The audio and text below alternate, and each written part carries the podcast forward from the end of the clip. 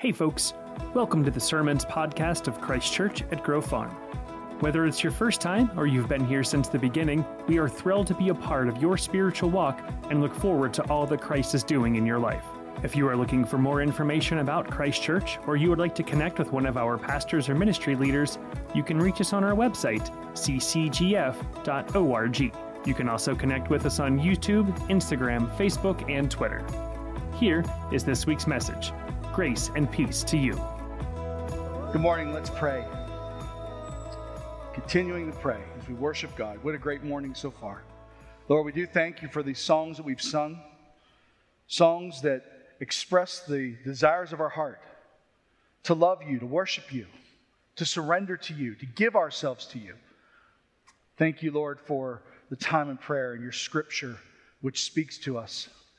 We pray, Lord, that as we consider all these things, we would truly be like Jesus. We would be transformed. Lord, as I consider transformation, I know this week we're going to have hundreds of kids and adults here serving through our church family during summer day camp. I pray, Lord, that seeds of faith would be planted in the hearts of kids during that week, that the love of Jesus through the community of believers that faith would spring up in their lives, Lord. We're desperate to see that happen. And so we give this week to you. We pray, Lord, you be glorified through it. Pray that kids would not only have fun, but they'd be built up in Jesus.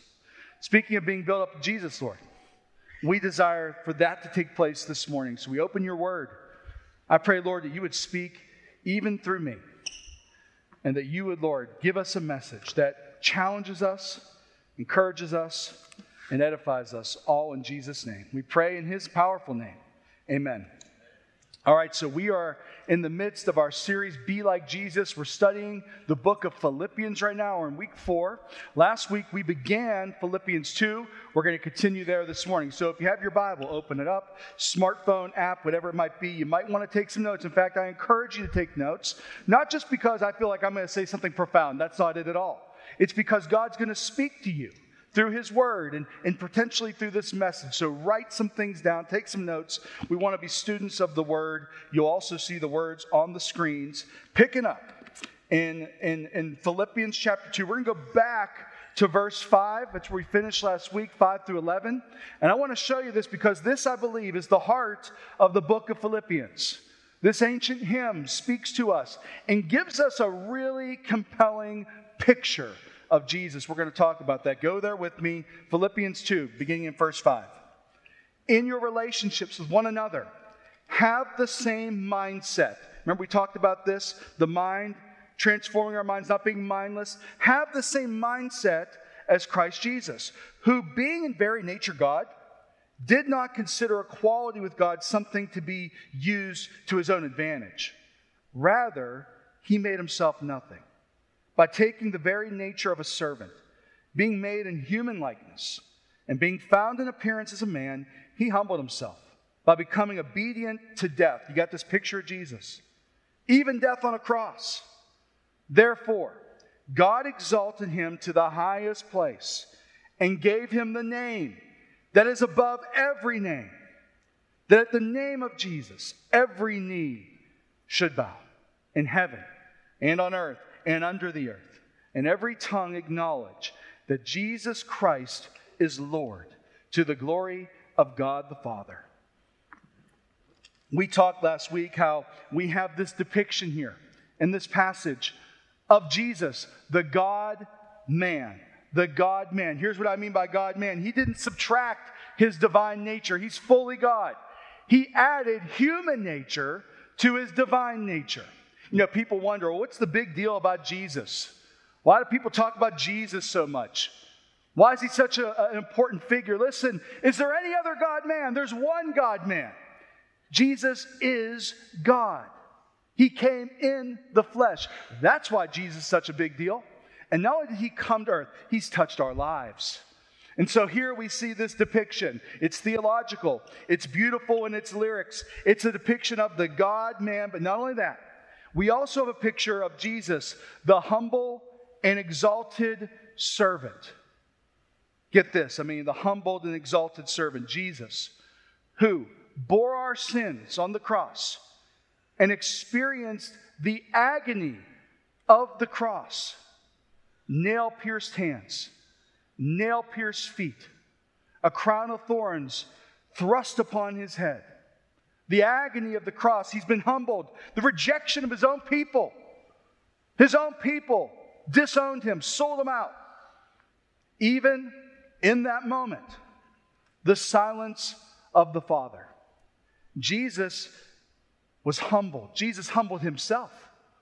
He experienced the humiliation of the cross. We see it depicted here in a really concise way. We just heard it as AK led us in, in, the, in the Apostles' Creed.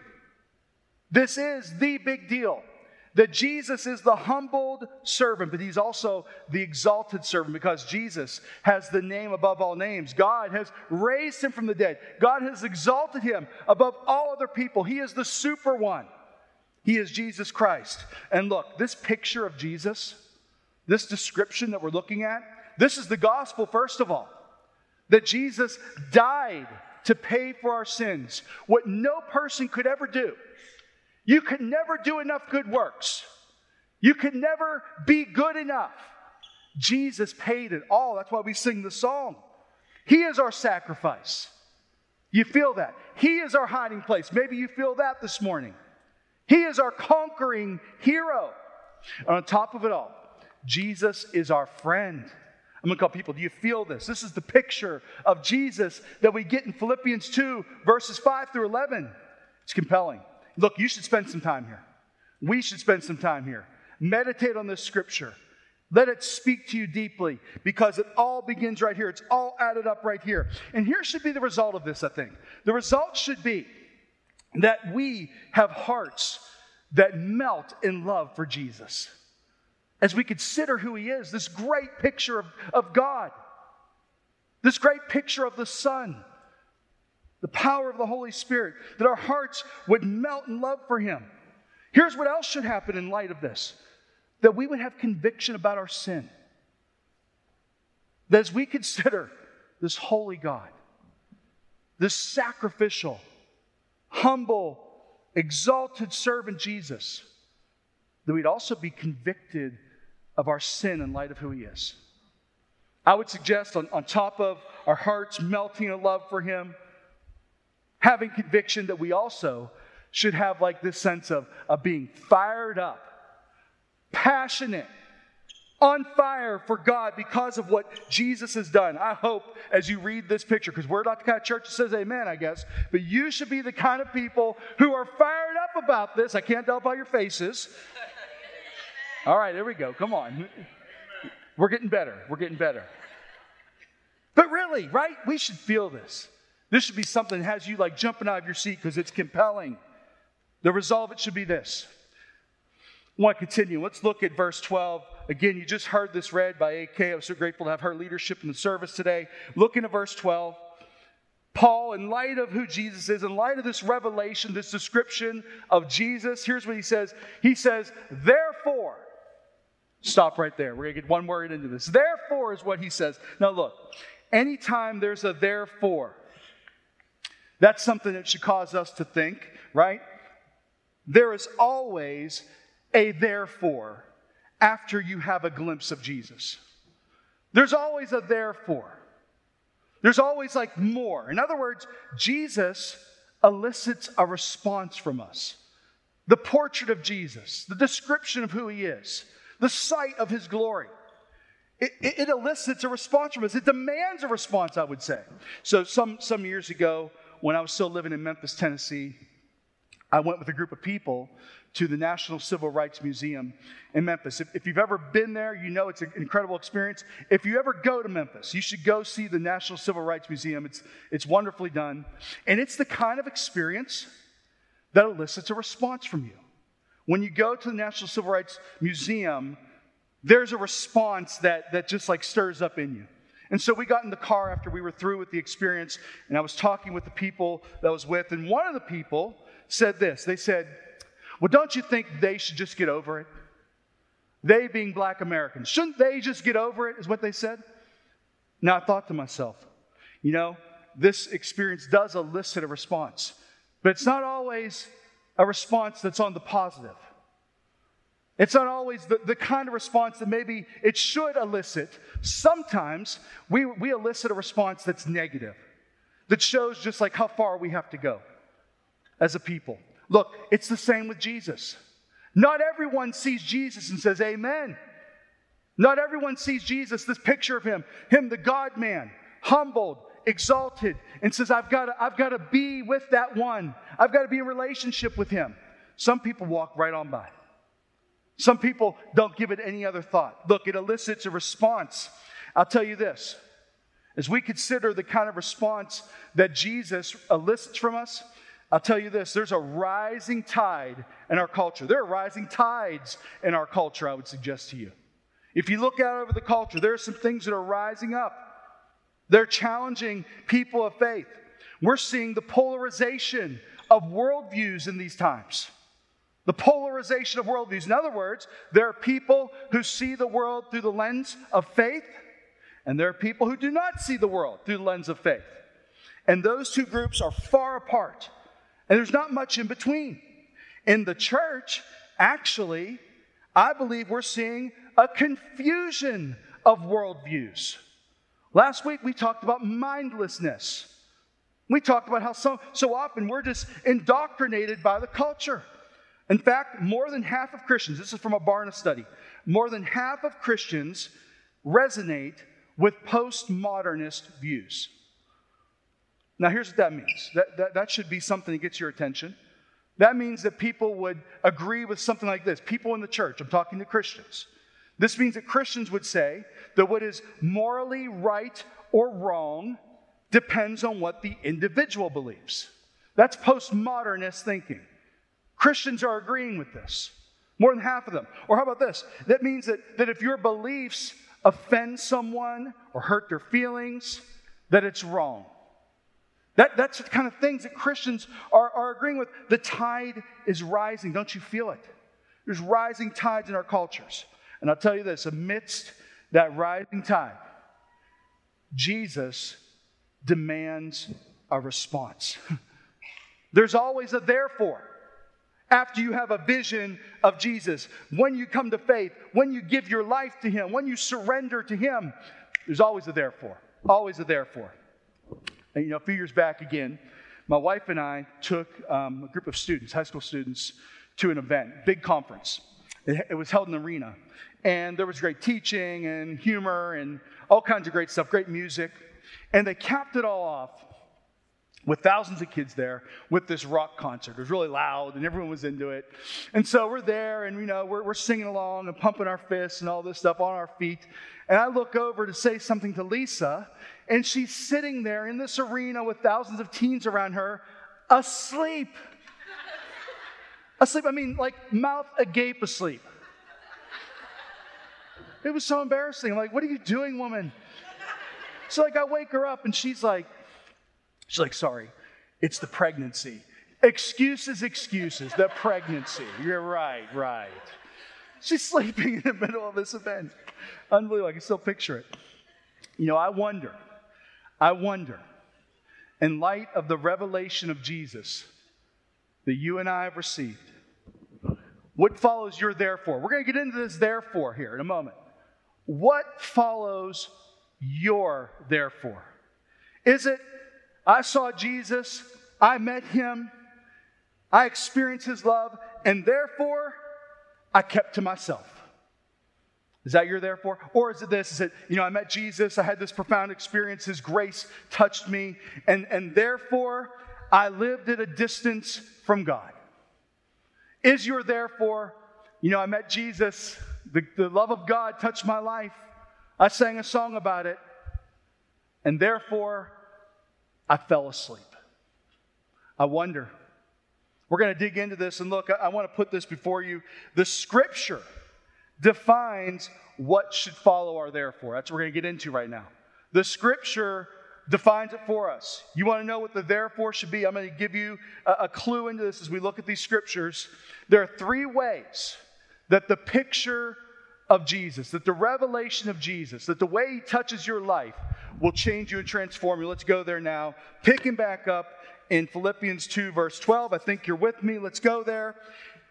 Paul says, this is the Apostle Paul who is the author of Philippians. He says, Therefore, therefore, my dear brothers, in light of Jesus, in light of who he is, my dear brothers, as you have always obeyed, not only in my presence, but now much more in my absence. Remember, Paul was imprisoned. Continue to work out your salvation with fear and trembling, for it is God who works in you to will and to act in order to fulfill his good purpose. Okay, so here's the first thing. The first thing that should follow your therefore is work. You might say, okay, it's a little confusing. We often say that, that we're saved by faith. We are, not by works. That's true. Let's talk about these works, though, okay? Because Paul here says that you are to work out your salvation. Work out your salvation. You know, there's a phenomenon that's taking place right now in our culture, and it's this business owners are finding it difficult to find people who want to work. That's happening in our culture right now in America. Hard to believe. And I wonder this I wonder, is this reflective of a spiritual condition? Is this lack of like a desire to work in the physical world going to bleed over in our kids and our youth in the spiritual world? I wonder about it. So my wife and I, we got our kids their working papers, and guess what? They got a job. We're putting them to work. We drafted them into the labor force. Yeah, get to work, girls. I'll take fries with that. Put them to work, right? Look, the revelation of Jesus in our lives produces and promotes work. Hang with me in here, okay? It produces and promotes work. Remember, I'm talking to people who follow Jesus. I'm talking to people who have, who have made a response to Jesus. And I'm saying this like it, it demands, it produces, it promotes work when you have a revelation of Jesus. That work out your salvation, it's a synonym for obedience. A synonym for obedience. That's what that phrase means in the original Greek. And, and, really, if you see here before it, Paul alludes to this because he says, As you have always obeyed, as you have always obeyed, work out your salvation. Work out your salvation. It's a matter of obedience. This is different than letting God and letting go, or letting go and letting God, rather. That's not a bad thing. We could talk about that. But in this case, this is different than that. It's not just letting go and letting God. You must work. I must work. Holiness is not a laborless endeavor. It's something that requires our participation. It's hard work that demands our best energy and our great focus. You wonder why you're stuck in sin. You wonder why you can't overcome things. It could be that you're not putting the work in. Work meaning denying your flesh. Work meaning that, that you are not striving to live in community. It's easier to be alone. It's easier to just go with whatever whim you have. The work comes in saying, I'm going to deny my flesh. The work comes in saying, you know what? I'm going to I'm going to strain to be a part of the fellowship of believers. We've been talking about that through this passage. And it says not only should we work out our salvation, continue to work out our salvation, but it says we should do so with fear and trembling. With fear and trembling. Now, this could be confusing. You might wonder, what does that mean? Fear and trembling? There are some opposite kind of thoughts that I think are dangerous that emerge when we're talking about fear and trembling. On one hand, some people drift towards the soft picture of God, the soft God. On the other hand, there are people who have the picture of the angry God. Let's talk about these for just a moment. Okay, the soft God. This is almost an anemic picture of God. This is one where God's all about affirming our needs and stroking our egos. Fear and trembling totally doesn't fit with this. It seems foreign when you have an anemic, soft view of God. On the other hand, there's the angry view of God. The angry view of God, where He's terrifying, where, where you think that despite your repentance and your faith, that God is just waiting to pour His wrath out on you. The angry view of God. It's a harsh view. And it's a view that looks at God, God as if He's an unforgiving tyrant. Look, the angry God, the soft God, I don't think that either is the way that we consider fear and trembling. What this passage, what that phrase is saying to us is that we should have a holy awe of God. That's the best description. The fear and trembling is a holy awe. Our sense of God's love and His grace and His glory and His power and His holiness and His majesty make us long to honor Him, to please Him. It's, it's a sense of holy awe about who God is. I had um, the privilege of playing for a legendary high school football coach here in Western Pennsylvania. His name is George Novak. George Novak was a great coach, and, and he was there for 30 years at our school. Um, he's one of the record holders. You know, he's won a bunch of WPIAL titles, just had a great, great career, made an impact on a lot of people. And you might think that Coach Novak, coaching in a place uh, in the Mon Valley where there's tough kids, that he would be the kind of coach that's really harsh and he yells at people and he cusses them out. Look, I'll tell you this Coach Novak did not lead our team in that way. In my years on the varsity football team, I could think of one time he raised his voice. One time. He was intense, he was focused. But raising his voice and screaming and shouting at us, I could, I could imagine one time, and it was actually pretty mild. I could, I could remember also one time that he used profanity with the team. You know, Coach Novak led us in such a way that we desired to follow his lead.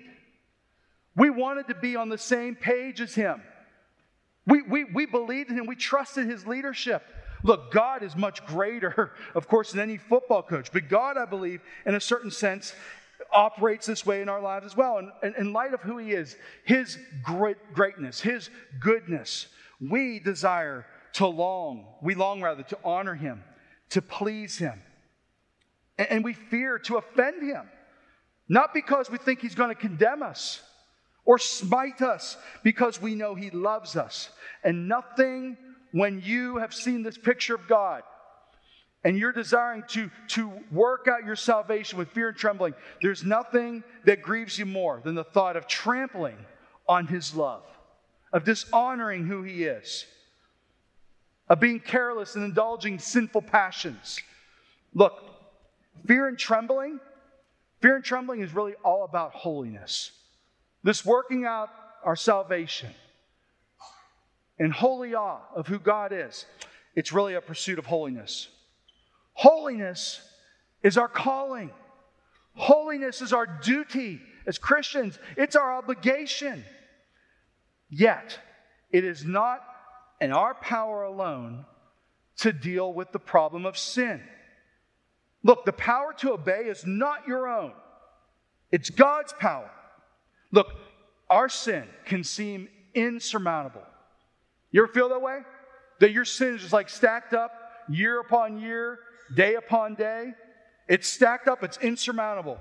You might feel like your habits are unbreakable. You might feel like the pollution of your heart is beyond, beyond blotting out. Understand this clearly. None of that, none of that is true. None of that's true. You know why? Because God is at work in you if you are his child. If you're a child of God, then God is at work with you. So your sin is not insurmountable. So, so your, the darkness of your heart is not so dark that it can't be blotted out.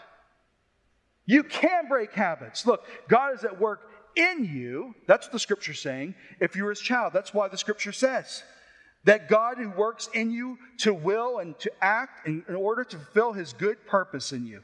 You see it? He wants to incline your will to be his will. He wants to empower your action to be faithful. He wants it to be so that you work for his good pleasure. There's two truths working together here as we talk about this part of the therefore response. Therefore, we work. And there's two things that are happening here. Number one, we are truly responsible. I want you to hear that. Those who follow Jesus, those who trust in Him, those who've had the revelation of God, and are, and are children of God through the grace of Jesus, you are truly responsible. Yet, we do not, you do not advance a single inch in holiness apart from the empowering work of the Holy Spirit. It's both things together. Both are true. And so I say it again listen, the tide is rising. The tide is rising in the world we live in. Holiness is our duty, and it is God's promise. Holiness is our duty, and it is God's promise. We must do it, God will do it. That's the word on it. So listen, what do we do? What do we say? Therefore, what? Therefore, we work. Let's look at the second part. Okay, keep going in the passage. 2 14 through 16. Do everything without grumbling or arguing, so that you may become blameless and pure, children of God without fault in a warped and crooked generation. Then you will shine among them like stars in the sky as you hold firmly to the word of life. Okay, so we've talked about what follows the therefore. Well, work follows the therefore. Now here's the second one witness. Witness follows the therefore. And it begins with this a picture of unity. Look, I keep on telling you that as we look at Philippians, Paul's talking not just to the individual, he's talking to the church. He's talking to the people of God together. And look, our unity, our unity is a part of our witness. The fact that we rise above difficulties, disagreements, differences is what gives the world a picture of the goodness and the power of God. Look, there's this, this thing that's going on in our world today. It's called church hopping. And, and it's no surprise because complaining and disputing are easy. Complaining and disputing are easy, almost instinctive. And so it's born this culture of church hopping. Some of you actually may be church hopping today. If you're here today as a church hopper, welcome. We're glad you're here. Church hoppers, welcome. But really, there's this phenomenon in the world, and you know what? Probably a lot of us have been guilty of it, where we say, you know, I don't quite like this about that church. I don't like the music. I don't, I don't like what that preacher has to say. I don't like the way the coffee tastes, whatever it might be. And that makes us say, I'm going to go find something else, as if there's a perfect church out there. Look, pick a spot, get into a church family, be a part of it, because what the word's telling us here is the complaining the disputing, the, the grumbling, the arguing are not of God. In fact, what it says is do everything without grumbling. Our unity should be a witness to the world. There's a sense in this that you get the sense that we're to bite our tongues and serve in humility. Bite our tongues and serve in humility. That's hard. But, but that's what Jesus did. Let's point to his example. Look at 1 Peter 2:23 later this week, and you'll see this. It says that he was reviled, but he did not revile in return. He was hated, he was scorned, he was mocked.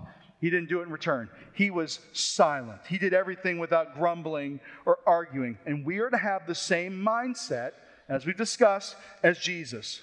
And so we silence our grumbling and we get busy serving. Look, a part of our witness in the world in light of who Jesus is, in light of the revelation of Jesus, a part of, uh, uh, of our witness is our unity.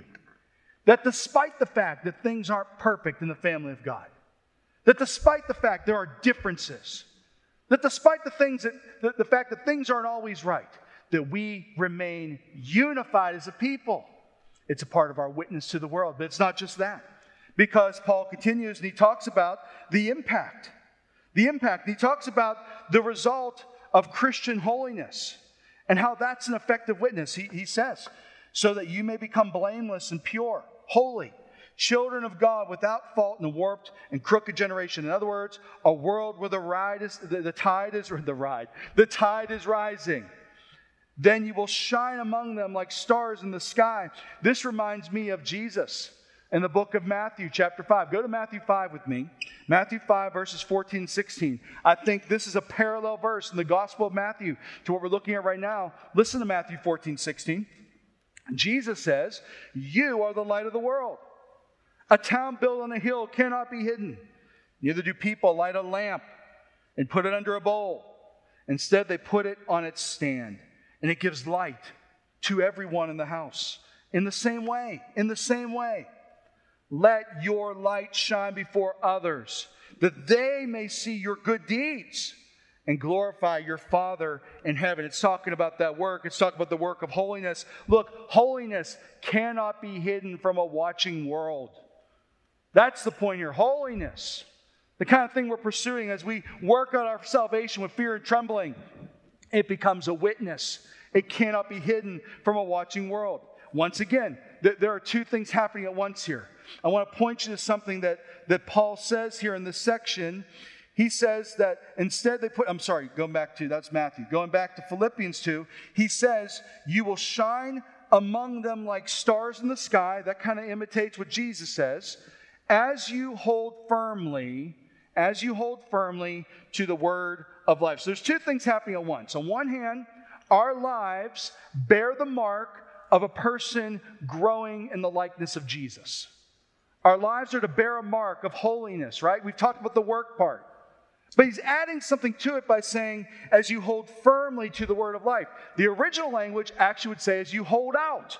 As you hold, not just hold firmly to, as you hold out the word of life.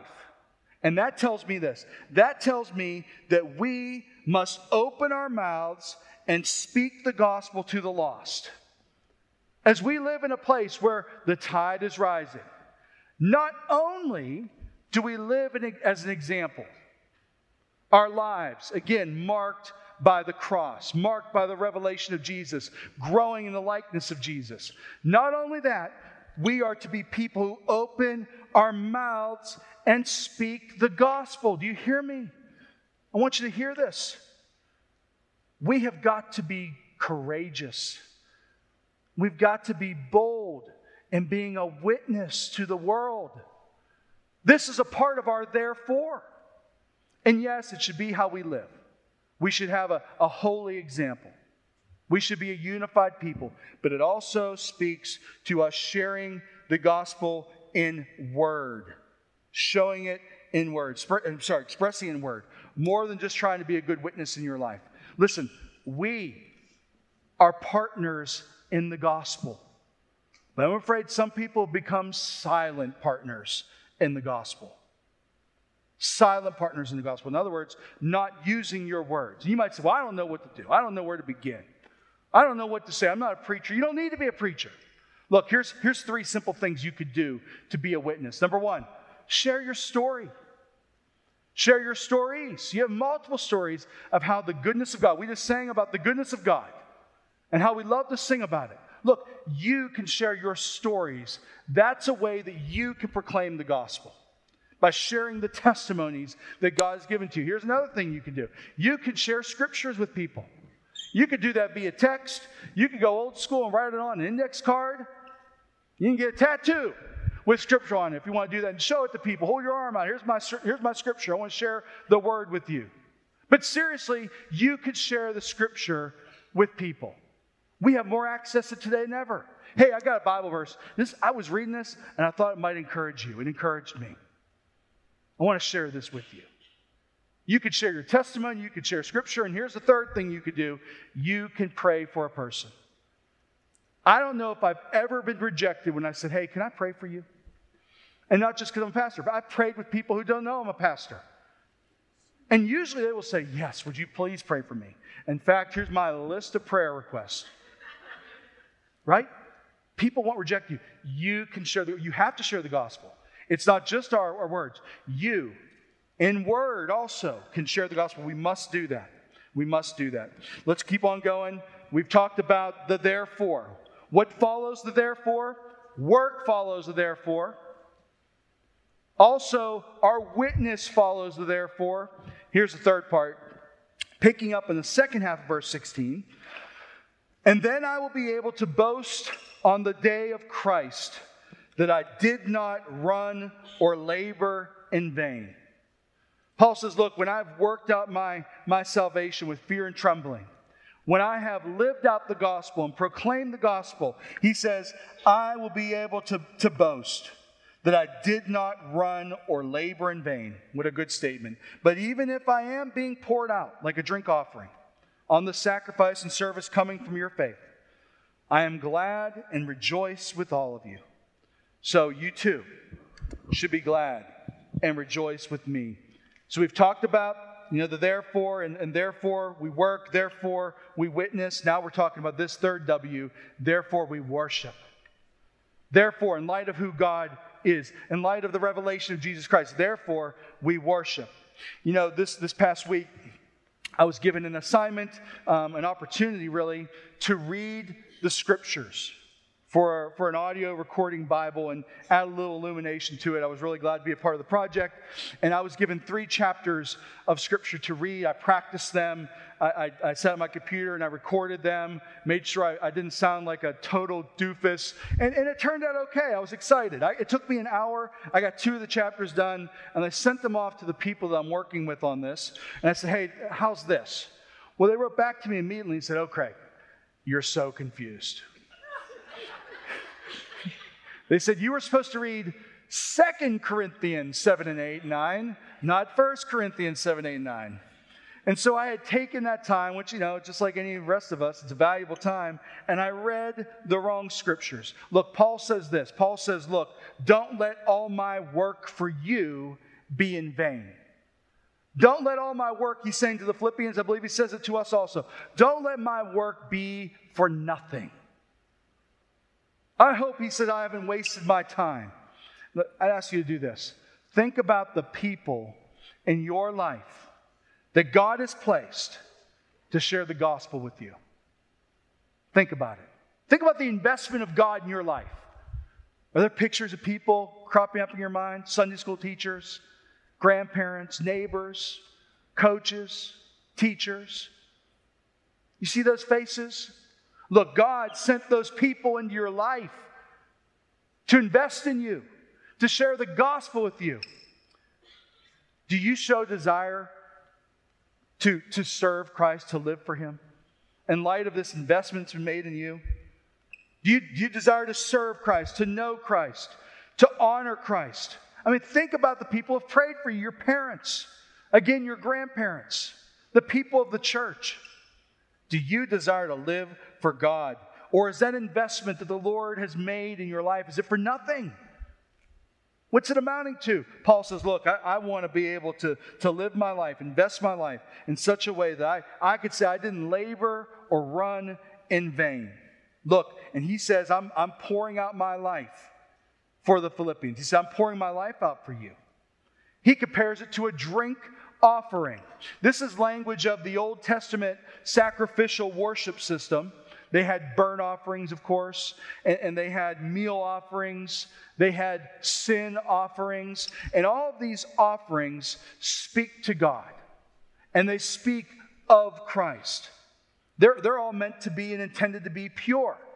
Well, in the same way, a drink offering, which was an offering of wine that was poured out on the altar, that drink offering, like pouring one out for your homies, right?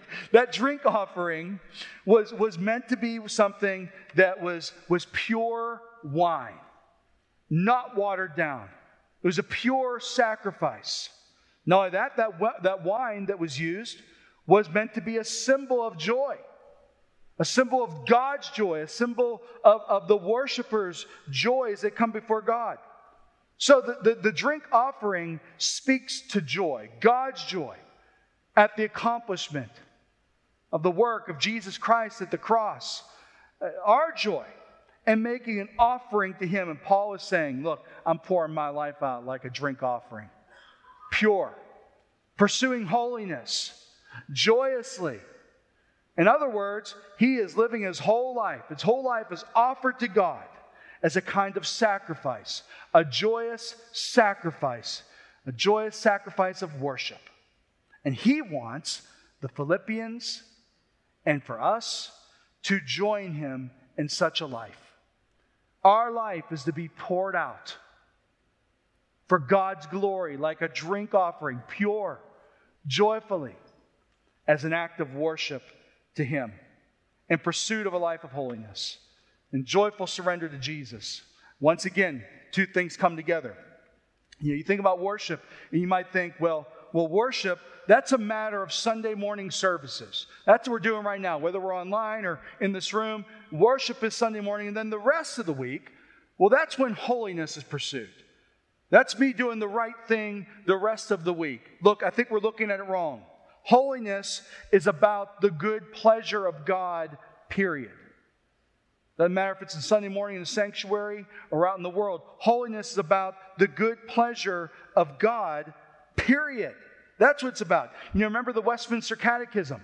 There's this great question. It says, What is the chief end of man?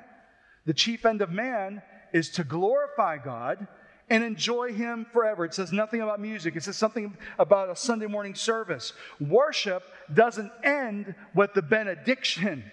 In fact, all that we do on Sunday morning is hollow if it doesn't come from people who have a heart that's set on living a life of, of sacrificial, joyous offering to the Lord 24 7.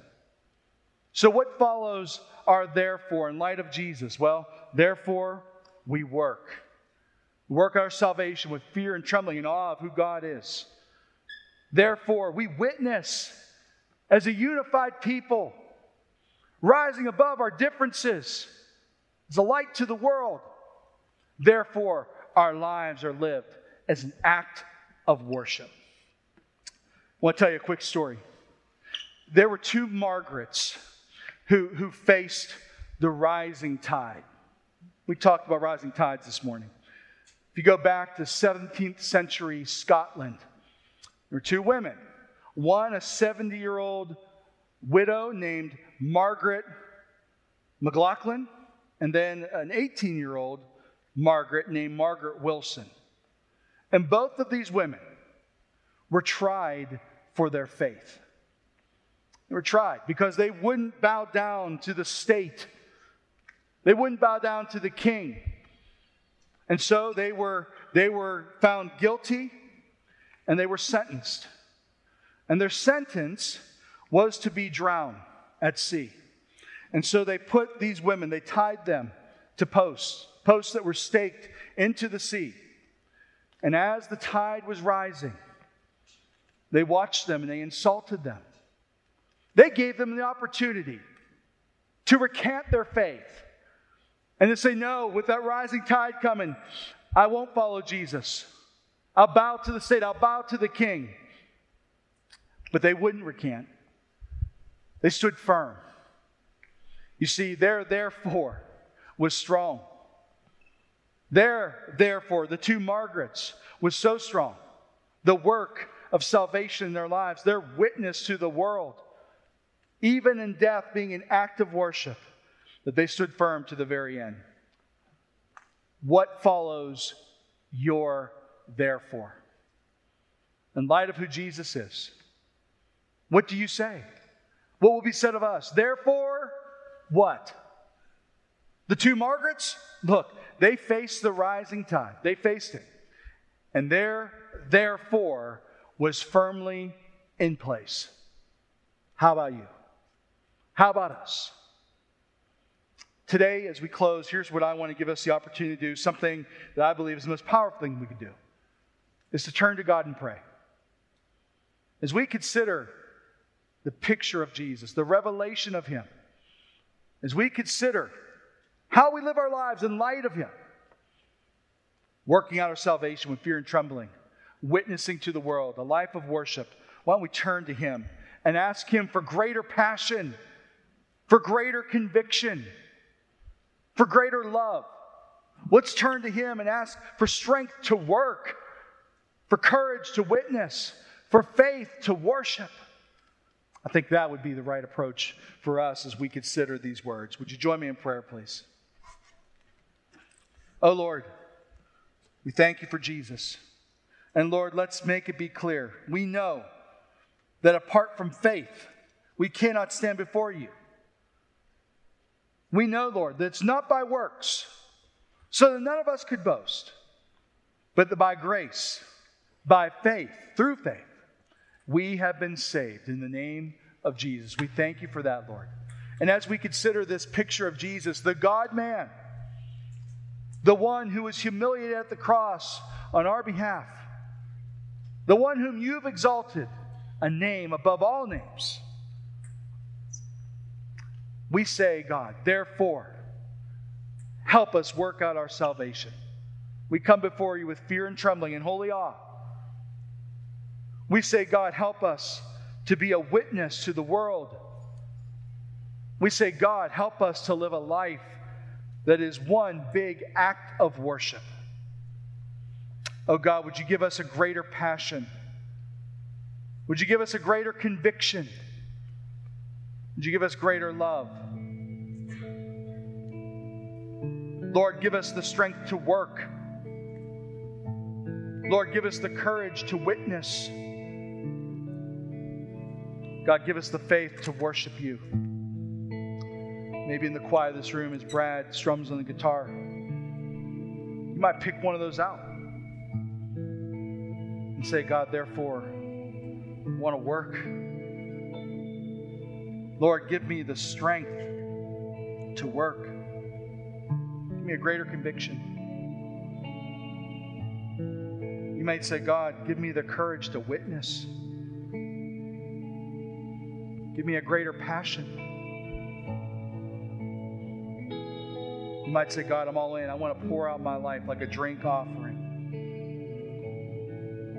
Like, Lord, give me a greater love. Give me the faith to live a life of worship. Lord, thank you for Jesus. It all begins with him, it all ends with him. In light of who he is, we desire, Lord, to live for you fully. Help us, Lord, to be like Jesus. Pray all this in his name. And together we say, Amen.